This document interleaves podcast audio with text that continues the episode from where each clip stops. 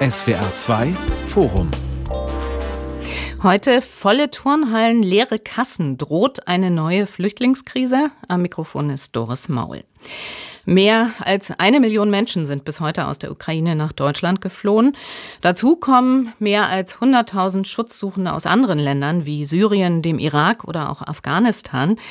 Die Kommunen, die diese Menschen aufnehmen, beklagen, es fehle an Räumlichkeiten und vor allem an Geld, um angemessen helfen zu können. Um auf diese Hilferufe aus Städten und Gemeinden zu reagieren, hatte Bundesinnenministerin Nancy Faeser heute zu einem Flüchtlingsgipfel nach Berlin geladen, der heute Mittag zu Ende gegangen ist. Zentrale Fragen bei diesem Gipfel, wie lässt sich der rasante Anstieg der Flüchtlingszahlen bewältigen und welche Weichenstellungen sind notwendig? Und darüber wollen wir jetzt auch in diesem SWR2 Live-Forum diskutieren mit Gerald Knaus. Er ist Migrationsforscher und Soziologe und hat die Denkfabrik Europäische Stabilitätsinitiative mitbegründet. Mit Professor Dr. Hannes Schammann, Leiter der Migration Policy Research Group an der Universität Hildesheim und mit dem Präsidenten des Landkreistages Baden-Württemberg und Landrat von Tübingen, Joachim Walter. Herr Walter, Sie sehen die Entwicklung in den Kommunen offenbar mit großer Sorge, haben vor einer Überforderung gewarnt und die Befürchtung geäußert, dass die Flüchtenden aus der Ukraine, Zitat, in einer sozialen Hängematte, in eine soziale Hängematte gelockt würden. Ist das eine andere Variante des Sozialtourismus-Vorwurfs Ihres Parteivorsitzenden Friedrich Merz, mal provokant gefragt? Eine Variante, hallo Frau Maul, guten Abend. Ja. Eine Variante von Herrn Merz kann es gar nicht sein, denn ich habe es schon vor drei Wochen gesagt, wenn ich es noch richtig im Kopf habe, mhm. in einem Interview. Äh, mir geht es um Folgendes. Äh, ich war äh, ja immer wieder bei uns, wir hatten eine Halle als Ankunftszentrum im Gespräch mit den Mitarbeitern dort, gelegentlich eben auch mit Menschen aus der Ukraine und habe festgestellt, dass wir seit dem 1.6. zunehmend auch Menschen haben, die in der Tat äh, durch Verwandte und Bekannte darauf aufmerksam gemacht worden sind, dass bei uns die Situation finanziell gesehen auch äh, die beste sei und deshalb zu uns gekommen sind. Und ich betone immer wieder ganz deutlich, Menschen direkt aus den Kriegsgebieten, die müssen wir ohne Punkt und Komma aufnehmen. Aber ich wünsche mir natürlich nicht, dass unsere Unterkünfte, die ohnehin schon äußerst knapp sind, momentan aufgefüllt werden, auch aus Menschen, die bereits in sicheren Ländern waren und eben aus auch durchaus finanziellen Anreizen angelockt hierher kommen. Ich würde mich im Übrigen genauso verhalten, mhm. wenn ich in der Situation wäre. Ja. Gut, Jetzt vielen Dank das fürs Erste. Das fürs Erste. Wir werden das noch weiter vertiefen und natürlich Gerne. auf die aktuelle praktische Situation vor Ort eingehen. Herr Schammann, in Ihrer wissenschaftlichen Arbeit beschäftigen Sie sich unter anderem mit dem Austausch zwischen Migrationsforschung und Praxis. Wie bewerten Sie die aktuellen Klagen der Städte und Kommunen? Sind sie berechtigt und der Lage angemessen Ihrem Eindruck nach? Ja, wir arbeiten ganz, ganz viel mit Kommunen zusammen, haben über 100 Kommunen in Deutschland beforscht und sind auch im Kontakt mit ländlichen Landkreisen, mit Städten. Und die Situation ist natürlich überall anders. Also die Kommune gibt es ja. Mhm. nicht, sondern es gibt immer nur äh, die Kommune im Plural, auch Landkreise, auch ländliche Regionen nur im Plural. Ähm, das heißt, wir haben, wir haben Situationen in einigen Städten, insbesondere großen Städten, die wirklich angespannt sind. Und ähm, wir haben einige ländliche Regionen, wo wir ja, wo immer noch die Flüchtlingshelferkreise, die sich gebildet haben, ähm, Anfang des Jahres und klar, schon die Brote geschmiert hatten für die Ankommenden, wo die immer noch dastehen und es ist niemand gekommen. Ja? Das heißt, wir haben, wir haben jetzt äh, vielleicht mehr als ein generelles Kapazitätsproblem, haben wir ein Verteilungsproblem aktuell. Also Differenzierung tut Not. Herr Knaus, Sie haben dieser Tage für Schlagzeilen gesorgt mit Ihrer Warnung vor einem historischen Fluchtwinter. Dem Wortsinn nach heißt das ja, so herausfordernd wie jetzt war die Situation Ihrer Meinung nach noch nie? Also das, was wir ja in den letzten Wochen von vielen gehört haben, auch gerade von der lokalen Ebene, ist, dass ja jetzt schon mehr Menschen in Deutschland Schutz gesucht haben in diesem Jahr, als im Jahr 2015 nach Deutschland gekommen sind. Und das ist jetzt vor dem Hintergrund, dass wir in Moskau eine politische Führung haben, und äh, auf staatlichen Fernsehkanälen in Russland seit Wochen hören, wie darüber offen gesprochen wird, durch Terror, durch Bombardierung von Infrastruktur, von Wärmekraftwerken, von Stromwerken, von äh, äh, äh zivilen Städten, äh, Stadtzentren, äh, eine Fluchtwelle in der Ukraine ausgelöst werden soll, um Europa unter Druck zu setzen.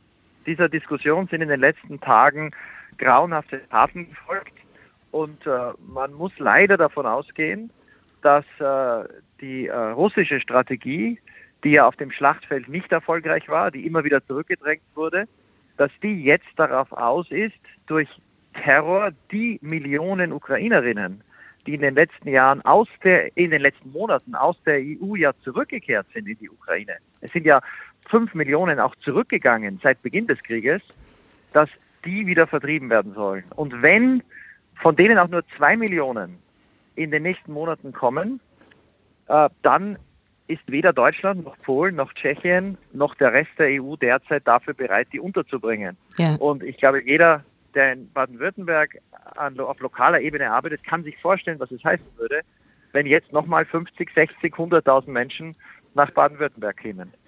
Es ist jetzt gar nicht so einfach, vor der Bedrohungskulisse, die Sie jetzt gerade gezeichnet haben, den Bogen zu kriegen. Aber dennoch wollen wir das jetzt mal tun. Also der Aufhänger, der aktuelle Aufhänger unserer heutigen Sendung ist der Flüchtlingsgipfel, der heute im Haus von Nancy Faeser, der Bundesinnenministerin, stattgefunden hat. Deswegen lassen Sie uns zunächst einmal schauen darauf, was da heute beschlossen wurde und fragen eben, ob das reicht, um die Lage zu entspannen. Also wenn wir das tun, im Kern hat Bundesinnenministerin Nancy Faeser heute Mittag nach Ende des Gipfels angekündigt, weitere Bundesimmobilien für die Unterbringung von Flüchtlingen bereitzustellen. 56 Immobilien genau sind es, die sie genannt hat, mit 4000 Plätzen. Dann mögliche finanzielle Zusagen sind vertagt auf den November. Da soll es einen neuen Gipfel im Haus von Bundeskanzler Olaf Scholz geben. Und drittes Ergebnis, angesichts der wachsenden Zahl von Menschen, die über die Balkanroute und übers Mittelmeer nach Deutschland kommen, hat äh, Faeser außerdem angekündigt, Grenzkontrollen zu Österreich würden verlängert und es solle vermehrt Schleierfahndungen an der tschechischen Grenze geben. Ist das das angekündigte, wir müssen uns jetzt unterhaken, von dem Sie heute Morgen im Vorabinterview im ARD Morgenmagazin heute gleich dreimal gesprochen hat, Herr Knaus? Reicht das? Nein, das reicht nicht und das wissen, glaube ich, auch alle Politiker. Äh, das erste ist die, die Grenzkontrollen zu Österreich oder die Schleierfahndung wird nicht eine Person aufhalten. Äh, vielleicht sollte man das noch in einen Kontext setzen. Äh, Baden-Württemberg hat, glaube ich, bis jetzt ungefähr 130.000 Geflüchtete aus der Ukraine aufgenommen. Tschechien, das genauso viele Einwohner hat wie Baden-Württemberg, hat 430.000 Menschen aufgenommen. Das sind mehr als dreimal mehr, als in Baden-Württemberg derzeit sind. Und die Vorstellung, dass jetzt durch Schleierfahndung von äh, Afghanen oder Syrern, die aus Tschechien nach Sachsen kommen, die Tschechen jetzt sagen, ja, wir nehmen die alle zurück. Das hat in den letzten sechs Jahren nicht geklappt und das wird auch jetzt nicht klappen. Äh, was man braucht, ist äh, Realismus. Äh, wenn der Krieg in der Ukraine sich so entwickelt, wie in diesem äh, schlimmsten Szenario, das äh, in Moskau an die Wand gemalt wird, dann kommen wir in eine Situation, die Europa seit den 40er Jahren nicht erlebt hat dann müssen wir ansehen, wie machen das eigentlich die Balten, die Tschechen, die Polen, die alle äh, viel mehr Menschen aufgenommen haben pro Kopf als Deutschland heute. Dann müssen wir aber auch fragen, wie kann es sein, dass ganz Frankreich weniger Ukrainerinnen aufgenommen hat als Baden-Württemberg? Mhm. Äh, wie bewerten die beiden anderen in der Runde die Ergebnisse des heutigen Flüchtlingsgipfels? Vielleicht, Herr Walter, Sie mal zunächst. Also diese 56 Immobilien mit 4000 Plätzen, bringt das was? Ich sage Ihnen, wir haben hier in Tübingen äh, rund 390 Wohnungen und Immobilien äh, geschaffen innerhalb kürzester Zeit. Wir haben Container aufgestellt und wenn Sie das alles mal sehen, 4000 Plätze auf die ganze Republik, dann ist es ein Tropfen auf den heißen Stein, aber keine entscheidende Hilfe um Wohnraum zu gewinnen. Ich finde den Gedanken ganz interessant, den der Herr Knaus jetzt gerade eben angesprochen hat. Äh, natürlich können wir von Tschechien, auch von Polen, die ganz, ganz stark auch äh, in der Aufnahme sind von Ukrainern, nicht verlangen, dass die äh, in die Richtung noch extrem weitergehen. Aber äh, das Beispiel Frankreich zeigt doch, es kann doch nicht sein, dass wir in Baden-Württemberg 25.000 Menschen aus der Ukraine mehr unterbringen als ganz Frankreich. Und nun, wenn man das Argument bringt, dann sagt der eine oder andere, na, Frankreich ist eben weiter weg von der Ukraine.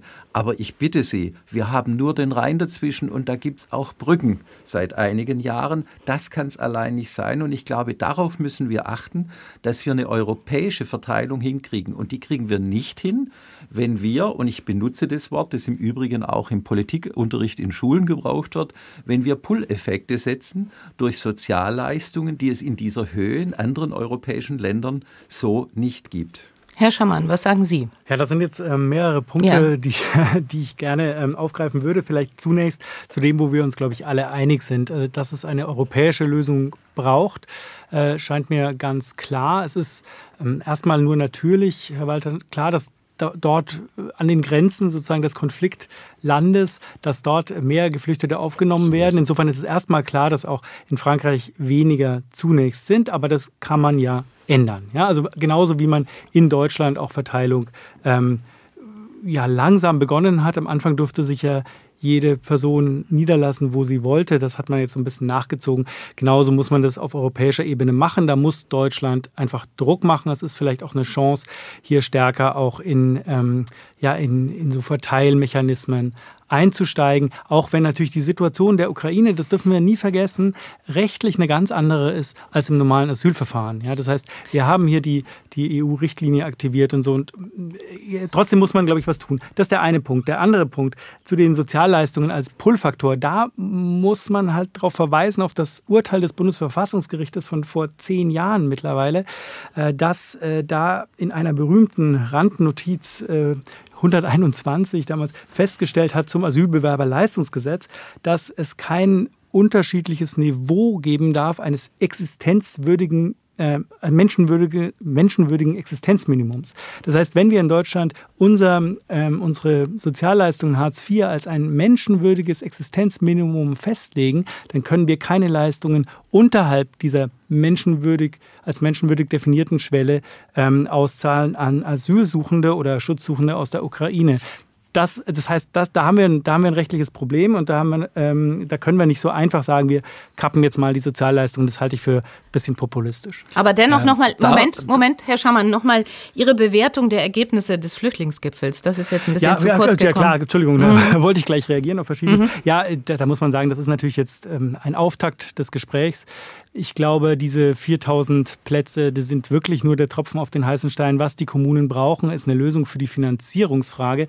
Ähm, denn auch hier haben wir den Unterschied, dass die, ähm, dass die Schutzsuchenden aus der Ukraine gleich eben in Hartz-IV-Bezug kommen seit Juni. Beziehungsweise nicht, Bürgergeld dann jetzt. Genau, ne? mhm. äh, aber, aber eben nicht ähm, in, ein, äh, in diesen Asylbewerberleistungsgesetzbezug. Äh, für Letzteren gibt es Regelungen mit den Ländern, das heißt entweder Spitzabrechnungen, Pauschalen. Das heißt, da hat man nach 2015, 16 Lösungen gefunden äh, der Unterstützung für die Kommunen. Hm, das braucht man jetzt eben auch. So mhm. einfach ist es und das, das, das äh, fehlte heute natürlich. Also, wenn ich Sie jetzt alle drei richtig verstanden habe, sind Sie alle drei nicht so recht zufrieden mit dem, was da heute rausgekommen ist. Also es bleiben jede Menge neuralgische Punkte. Darauf können wir uns, glaube ich, einigen. Und auf diese neuralgischen Punkte wollen wir jetzt mal versuchen, einigermaßen systematisch zu schauen in Folge. Das ist ja gar nicht so einfach, weil die Situation eben so komplex ist, wie sie ist. Äh, ich hatte eingangs schon die Zahlen genannt ähm, und der Herr Knaus hat es auch getan. Wir sind momentan in Deutschland bei etwas mehr als einer Million Flüchtlingen aus der Ukraine und ganz aktuell stand Ende September 135 Menschen aus dem Irak, Afghanistan und Syrien, die einen Asylantrag gestellt haben. Herr Walter, ich habe Sie als Mann der Praxis sozusagen in diese Runde gebeten. Als Landrat von Tübingen und Präsident des baden-württembergischen Landkreistages haben Sie ja das Ohr unmittelbar an der Praxis. Zunächst mal, mit welchen Problemen bezogen auf die Flüchtlingsversorgung und Unterbringung haben Sie und Ihre Mitarbeiter und Mitarbeiterinnen im Alltag zu kämpfen? Ja, das sind zwei Probleme. Das eine ist natürlich der Raum. Wir tun uns relativ oder taten uns in der Vergangenheit relativ leicht, erstaunlicherweise, Raum zu finden für Menschen aus der Ukraine. Denn die Wohnangebote haben immer die Überschrift getragen, bitte nur für Menschen aus der Ukraine, weil uns offensichtlich in der Bevölkerung dieser Krieg natürlich näher ist als ein Krieg in Syrien oder die Situation in Afghanistan. Trotzdem dürfen wir die Flüchtlinge aus den anderen Ländern nicht vergessen. Und da haben wir momentan einen stärkeren Zustrom in Baden-Württemberg als äh, aus der Ukraine. Das hängt aber mit der Verteilung innerhalb der Bundesrepublik zusammen. Und da wird es mit Sicherheit auch relativ schwierig werden, a, die Unterkünfte dann auch weiterhin zu bekommen. Das ist das eine. Das andere ist das Personal. Wir haben ja in Deutschland nicht nur einen Fachkräftemangel, sondern einen Arbeitskräftemangel um diese ganzen Unterkünfte zu betreuen, um die Menschen zu betreuen, äh, die ja auch äh, in ihren aktuellen Bedürfnissen Arzt und so weiter ähm, äh, gestärkt werden müssen. Das ist am Anfang mehr eine Begleitung, als, äh, als dass es mit Integration zu tun hätte, bei den Ukrainern allemal. Da fehlt uns natürlich auch das Fachpersonal. Und das kriegen wir nicht ohne weiteres. Ähnlich geht es den Städten und Gemeinden, wenn es um Kindergärten geht da kann man natürlich was anbauen und da kann man auch mit heutigen Containern Gruppenplätze räumlich schaffen. Aber woher bekommt man die Erzieherinnen und Erzieher? Das sind im Grunde genommen zwei Probleme, mit denen wir kämpfen. Und das nächste Problem, ich nenne es bewusst an dritter Stelle, ist tatsächlich das Finanzierungsproblem. Wir stellen gerade unsere Haushalte auf. Wir wissen überhaupt nicht, wie uns Bund und Länder unterstützen im nächsten Jahr. Ob überhaupt und wie und in welcher Höhe.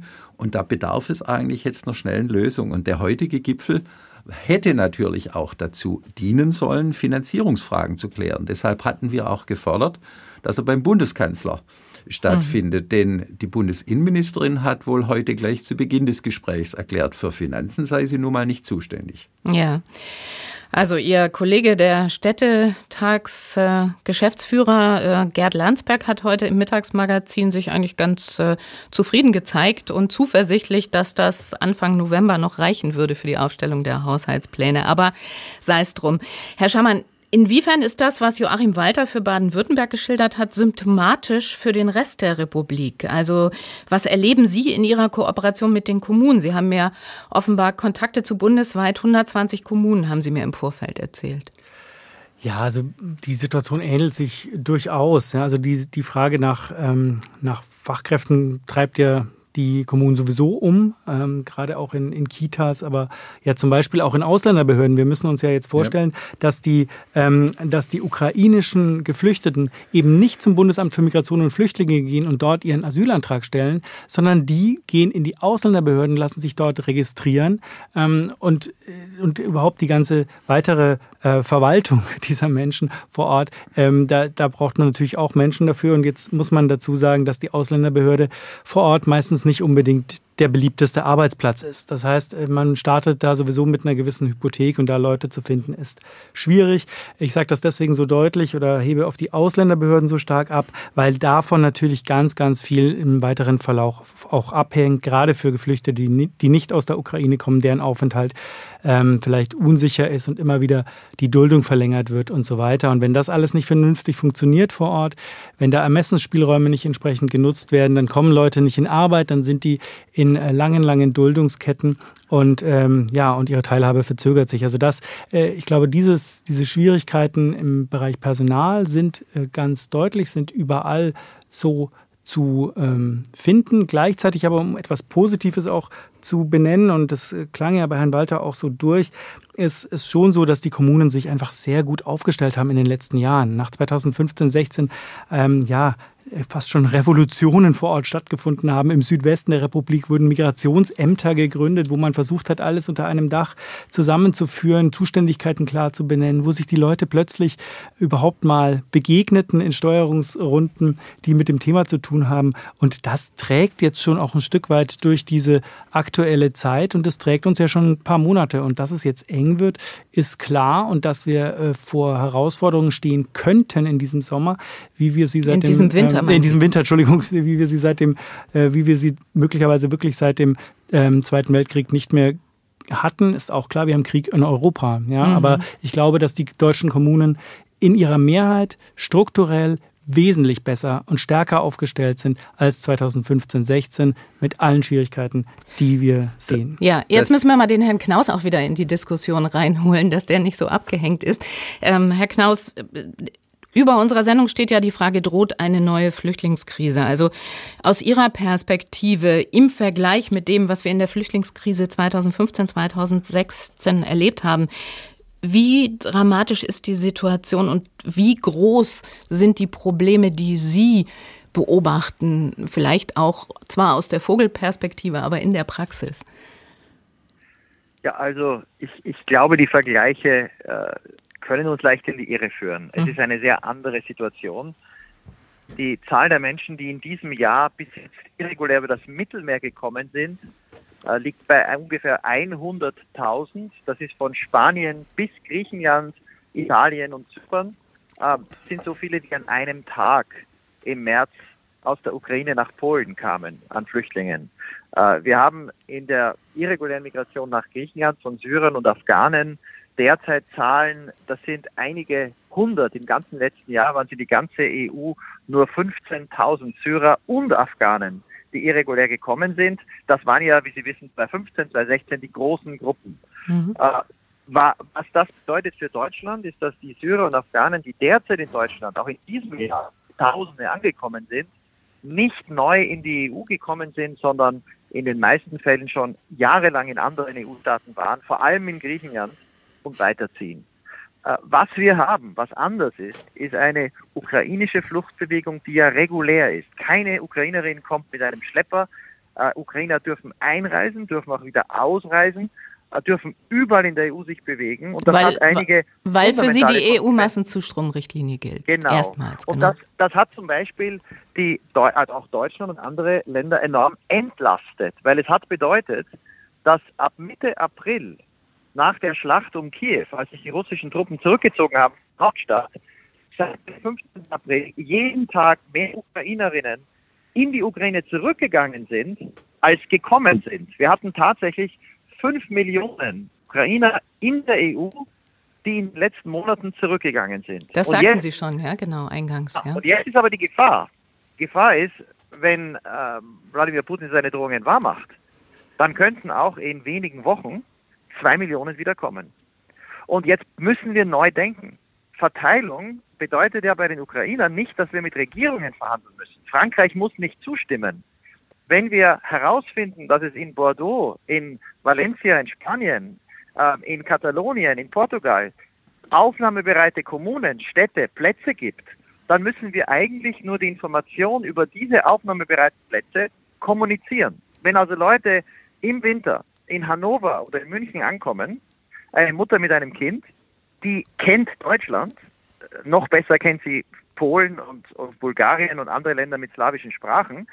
Sie weiß aber nicht viel über Westeuropa. Wenn man ihr aber erklärt, dass es in Baden-Württemberg zwar Bereitschaft gibt, sie aufzunehmen, aber da geht es um Turnhallen, aber in Frankreich oder Italien gäbe es Städte, Gemeinden, Familien, äh, wo sie mit ihrem Kind unterkommt für den Winter, wo es besser ist, dann würde diese Frau dort vielleicht hinfahren. Nur diese Organisation neben dem Laissez-faire, das wir die letzten Monate hatten, die muss man natürlich aufstellen. Und das ja. ist nicht leicht, aber das müsste jetzt ein Schwerpunkt sein. Um genau das, was ja auch angesprochen wurde, nämlich die freiwillige, aber effektivere Verteilung in Europa äh, besser äh, hin, hinzubekommen. Denn ansonsten wird das ganz, ganz eng äh, in diesem Winter. Verteilung, das ist jetzt natürlich ein ganz wichtiges Stichwort, auf das wir auf jeden Fall noch mal eingehen sollten, weil da ja national offenbar auch vieles schiefläuft. Sie haben jetzt die Perspektive geöffnet. Ähm, europäische Verteilung muss verbessert werden. Herr Schammann, Sie beschäftigen sich ja in ihrer Transferstelle Migrationspolitik an der Universität Hildesheim mit diesem Transfer, ja, und haben da so ein Match-in-Projekt. Sie arbeiten an einem Algorithmus, der geflüchtete Menschen und Kommunen sozusagen passgenau zusammenbringt. Haben Sie das eigentlich auch auf die europäische Perspektive, auf die europäische Dimension ausgeweitet oder ist das zunächst mal national beschränkt? Da kommt die Idee eigentlich ursprünglich her, dass man ähm, sagt, okay, wollen wir nicht unsere Verteilungsmechanismen in der EU verbessern und ähm, dann haben wir aber ziemlich schnell gemerkt, naja, also da sind so viele, ähm, so viele Hürden zu überwinden. Äh, wir würden das erstmal ausprobieren innerhalb sozusagen bestehender Rechtsrahmen ähm, innerhalb Deutschlands und sind, äh, sind da jetzt mit vier Bundesländern zugange, die sich bereit erklärt haben, von vornherein da mitzumachen. Und das ist äh, neben Niedersachsen und Hessen sind das auch Rheinland-Pfalz und Nordrhein-Westfalen, ähm, die ab, ja, ich sag mal dem Spätherbst, dem Winter schon die ersten Geflüchteten über diesen Algorithmus ähm, äh, verteilen werden äh, probehaft, pilothaft und wir werden dann sehen, inwiefern das äh, für, zu einer Verbesserung der Situation führt. Wir konzentrieren uns aber, und das ist, glaube ich, auch ganz wichtig hier, auf das reguläre Asylverfahren. Das heißt, äh, ah, das, ja. das geht mhm. sozusagen nur im, im Rahmen äh, derjenigen, die eben aus Syrien, dem Irak, Afghanistan mhm. kommen. Äh, das, die Idee übrigens insgesamt ist jetzt nichts, was wir exklusiv gepachtet haben, auch in Deutschland. Ähm, es gibt auf der ganzen Welt Teams äh, von Forschenden, die sich damit auseinandersetzen, die das dann zum Teil auf den Arbeitsmarkt fokussieren ähm, oder äh, ja, oder Ehrenamtliche und Geflüchtete zusammenbringen wollen. Wir denken das eben in Kommunen. Das heißt, Geflüchtete füllen ein Profil aus mit ihren Bedarfen, ihren ähm, Wünschen, ihrem, auch ihrem Bildungshintergrund und Ähnlichem. Und die Kommunen füllen ihrerseits Profile aus, die ihre, ja, ihre Möglichkeiten für Integrationsangebote ähm, zeigen, also sowas wie psychosoziale Begleitung, gibt es da was vor Ort, was ist mit Kita-Plätzen und ähnlichem. Mhm. Und dann, ähm, und dann erstellt äh, die Software ein Ranking und die hoheitliche Zuweisung durch die äh, Landesbehörden erfolgt dann ähm, auf Basis dieses, dieses Rankings. Und so können Geflüchtete eben mitsprechen, Kommunen können mitsprechen. Bis jetzt wurden beide wenig gefragt in diesem Verteilprozess. Und so erhoffen wir uns, dass auch weniger Sekundärmigration passiert. Das heißt, wenn Leute irgendwo ankommen, dass sie dann ähm, nicht die Notwendigkeit sehen, weiterzuwandern, äh, weil es ihnen da nicht gefällt, wo sie gelandet sind, beziehungsweise sie keine Chancen dort sehen. Und wir mhm. hoffen uns auch, dass bestimmte Landstriche vielleicht attraktiver werden, wenn man merkt, huch, da habe ich noch nie was von gehört, aber das scheint ja ganz gut zu mir zu passen. Ähm, und dass dann vielleicht auch die ähm, hier die Migrations ähm, Ketten in die großen Städte einfach so ein bisschen unterbrochen werden. Ja. Bevor das untergeht, äh, Herr Knaus, Sie hatten eben, also Stichwort weiterreichen, weiter wandern.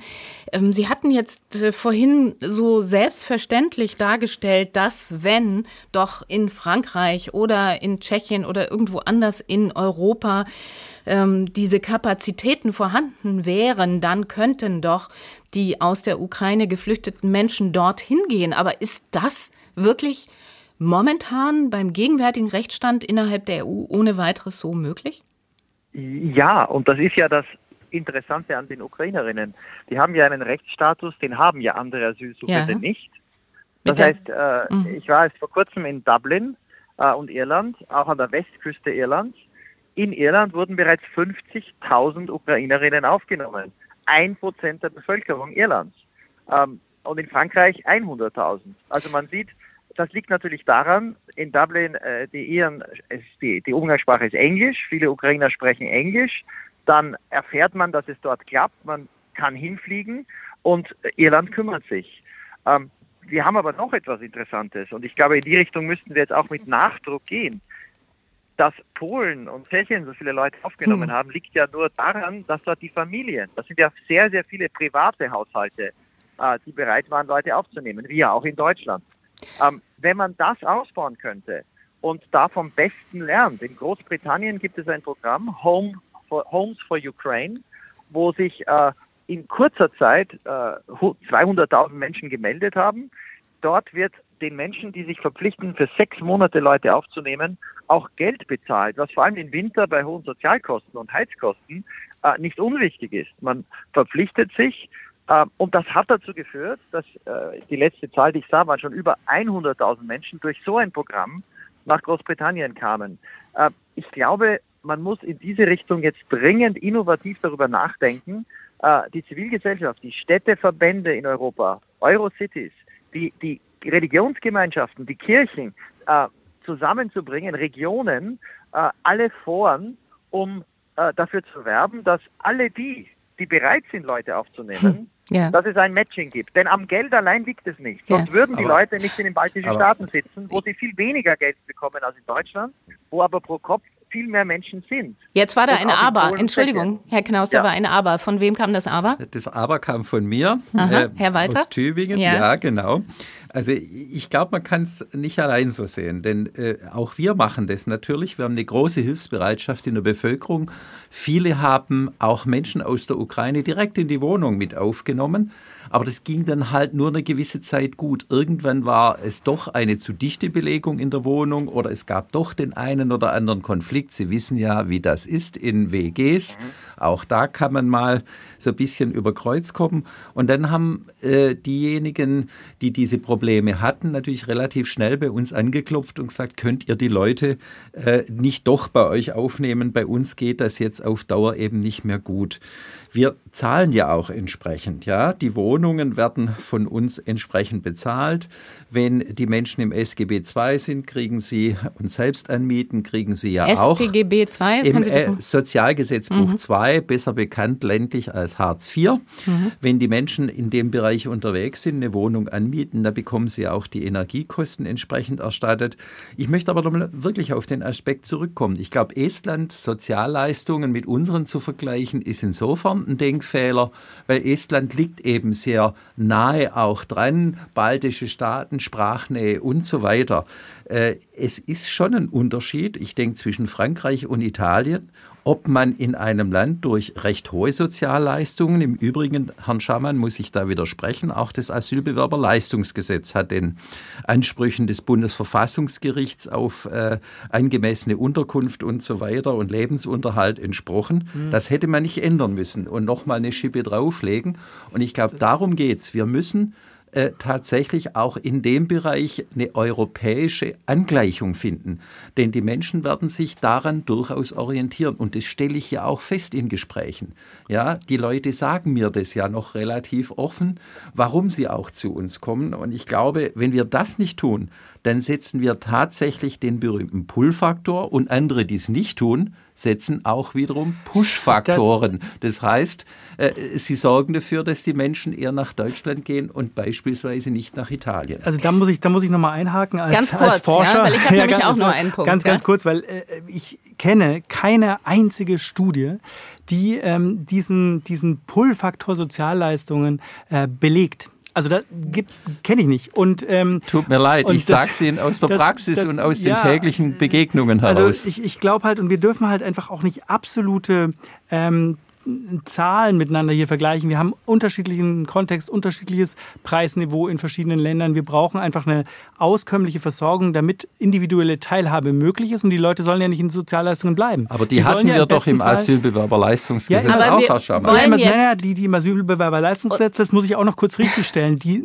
die, das Verfassungsgericht hat damals die Sätze für zu niedrig befunden. Die mussten angehoben werden. Darauf ja. folgte die Diskussion, warum wir eigentlich zwei Gesetze haben, wenn wir Asyl-BLG und Hartz IV eigentlich das gleiche Niveau ist. Jetzt ist so bei ist nicht das gleiche Niveau, Moment, da Moment. täuschen Sie sich. Aber ich Monetär, möchte mich jetzt Moment. nicht vertiefen in eine Diskussion über den Pull-Effekt vor dem Hintergrund, dass wir hier über eine Million Menschen reden, die aus der Ukraine vor einem wirklich schlimmen Krieg geflüchtet sind. Ich glaube, da, da wir, wir reden da ein bisschen an der Sache vorbei. Nee. Statt, Stattdessen möchte ich gerne noch mal bei dem Vorschlag äh, von Herrn Knaus ein bisschen weiter in die Tiefe gehen, weil äh, mir noch nicht ganz klar ist, ähm, diese Möglichkeit, dass zum Beispiel Frankreich mehr aufnimmt, da kommt gar nicht vor, was die, National äh, was die französische Regierung sagt bzw. will. Das klingt so, als habe die überhaupt kein Mitspracherecht, was ja nicht korrekt ist.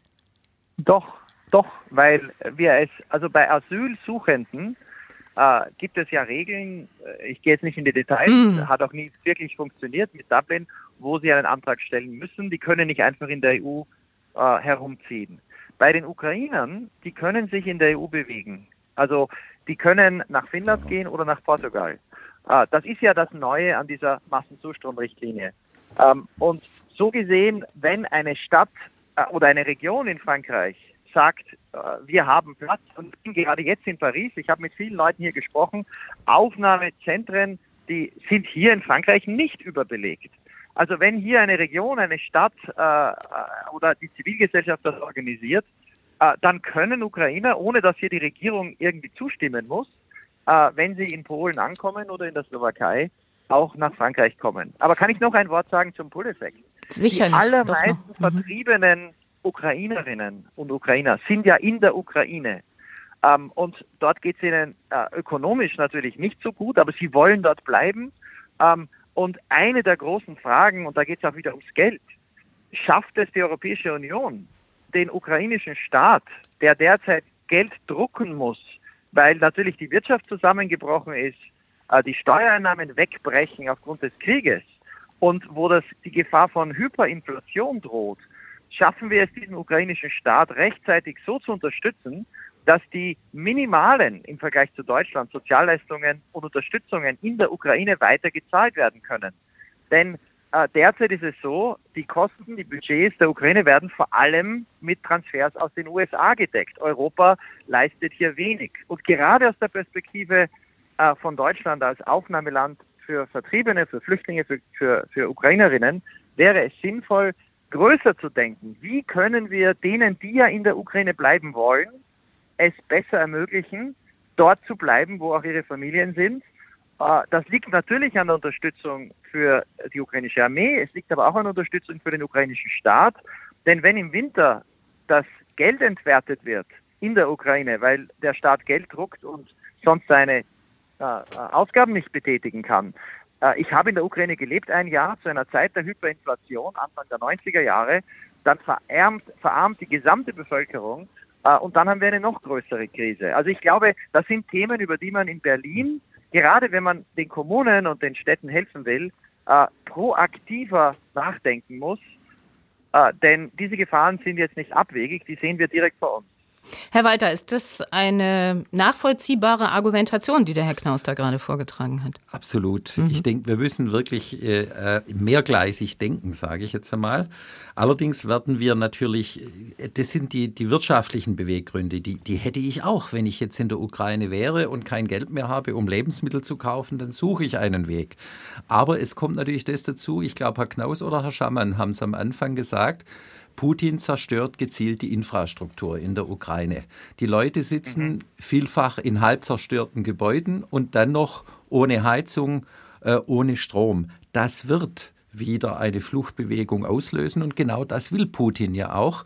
Und mir geht es eigentlich darum, wenn ich von Pull-Effekt spreche, dass ich nicht sage, ich möchte diese Leute nicht bei uns haben, die müssen wir aufnehmen, das ist für mich ganz klar, sondern ich möchte nicht, dass die Plätze bei uns eben noch durch diejenigen belegt sind, die eben schon in anderen europäischen Ländern ich denke jetzt wirklich nicht nur an, an äh, Polen oder Tschechien, wo ganz viele Menschen schon sind, sondern auch in anderen Ländern schon waren und dann zu uns kommen. Und das stelle ich eben immer wieder fest. Ein Punkt, über den wir bislang noch nicht geredet haben, der aber meiner Meinung nach ganz wichtig ist, ist die Bedeutung der Zivilgesellschaft. Also was ist mit der Aufnahmebereitschaft auch bei uns hier im Land? Also es scheint ja, das ist verschiedentlich schon ein bisschen angeklungen, dass immer mehr privat untergebrachte Ukrainerinnen und Ukrainer aus diesen privaten Unterkünften ausziehen müssen, weil die Helfenden erschöpft sind, weil die Hilfsbereitschaft erschöpft ist. Herr Schamann, wie ist da Ihre Wahrnehmung? Ja, also auch da kann ich auch nur berichten, was mir zugetragen ja, wird. Klar. Und das ist tatsächlich schon auch, äh, schon auch so der Fall. Und das äh, verstärkt so diese Problematik, dass, ihr, dass viele Kommunen gar nicht genau wissen, wie viele Ukrainerinnen und Ukrainer sind denn jetzt bei ihnen, weil viele sich vielleicht auch noch gar nicht registriert haben. Das kommt jetzt und dann ist das, was Herr Waltern vorhin beschrieben hat, äh, dass, die, dass die plötzlich auftauchen und aus den Privatunterkünften rausgehen und ähm, untergebracht werden müssen. Und ich glaube, da gibt es, eine, gibt es Ermüdungserscheinungen. Das ist ähm, immer der Fall. Ich glaube, da hat man war man vielleicht ein bisschen zu blauäugig, was diese, was die Zivilgesellschaft am Anfang ähm, anging, dass man gesagt hat, wir brauchen keine Verteilung innerhalb Deutschlands. Das regelt sich so alles ganz gut über Free Choice. Äh, das ist ja auch erstmal ein, ein Ansatz gewesen, wo zumindest es zu keinen großen Flaschenhälsen geführt äh, hat. Aber wir haben dann halt hinterher die Schwierigkeit. Das heißt, ich glaube, Zivilgesellschaft ist super und ist unverzichtbar für jede Bewältigung von jeder Krise, eben auch von fluchtbezogenen Herausforderungen. Aber sie kann nicht ohne Strukturen in der, in der Verwaltung existieren und die müssen mitwachsen. Mhm. Wir können nicht einfach alles bei der Zivilgesellschaft abladen. Aber könnte die Stimmung kippen? Also könnte die ja, Unterstützung kippen und wie gefährlich wäre das dann? Wie ist da Ihre Wahrnehmung vor Ort, Herr Walter?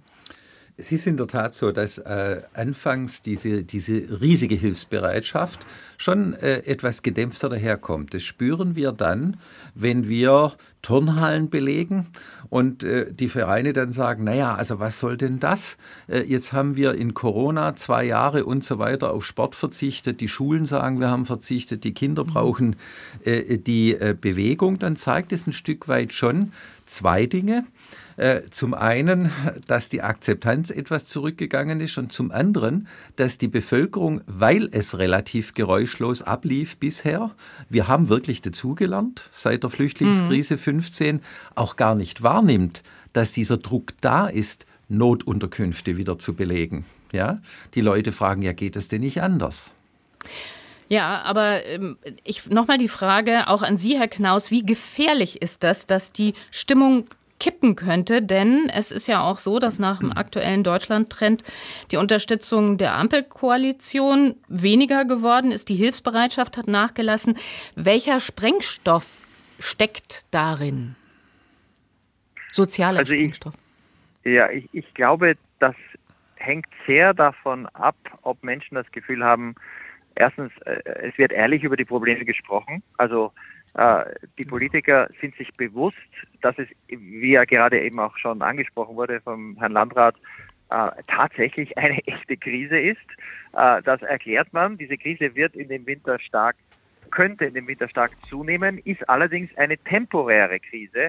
Äh, man am Ende muss man natürlich darauf hoffen, dass die Ukraine den Krieg gewinnt, die Leute zurückkehren können.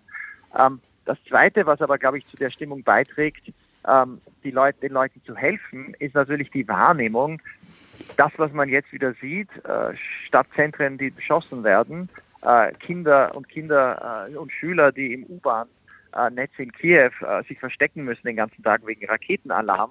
Ich glaube, dass dann doch viele in Deutschland erkennen, äh, worum es hier geht. Mhm. Also ich habe das mal am Beginn der Krise mit der Berliner Luftbrücke beschrieben, dass als die Alliierten eine Stadt Berlin, die von Stalin äh, umschlossen wurde, eine Blockade, äh, humanitär eineinhalb Jahre lang aus der Luft versorgt haben. Da hat keiner gedacht, dass das geht. Ja. Es ging mhm. und war dann eine humanitäre Großtat. Und was wir jetzt mit den Flüchtlingen machen müssen, ist etwas Ähnliches.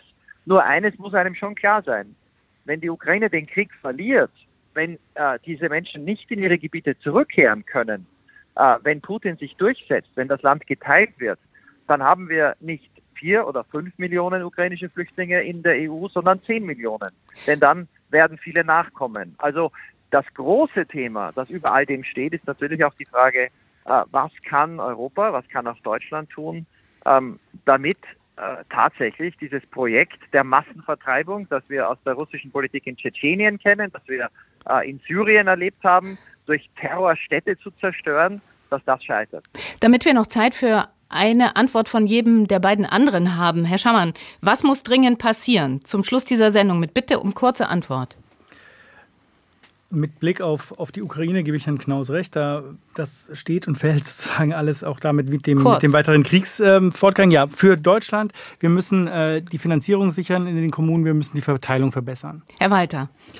Das stimmt genau, was äh, gerade gesagt worden ist vom Herrn Schamann. Ergänzend sage ich noch, wir müssen die europäische Verteilung sicherstellen und da trägt Deutschland einen Teil Verantwortung mit. Wie gestalten wir unsere Leistungen aus, die wir gewähren? Wie gestalten es andere aus? Nur wenn wir einheitliche europäische Standards haben, wird es gelingen. Volle Turnhallen, leere Kassen droht eine neue Flüchtlingskrise. Das war das Thema in diesem SWR2 Forum. Es diskutierten der Migrationsforscher Gerald Knaus von der Europäischen Stabilitätsinitiative Berlin, Professor Dr. Hannes Schammann, der Leiter des Migration Policy Research Group Projekts an der Uni Hildesheim und Joachim Walter, Präsident des Landkreistages Baden-Württemberg und Landrat von Tübingen. Mein Name ist Doris Maul. Ich danke Ihnen für Ihr Interesse und wünsche noch einen schönen Abend.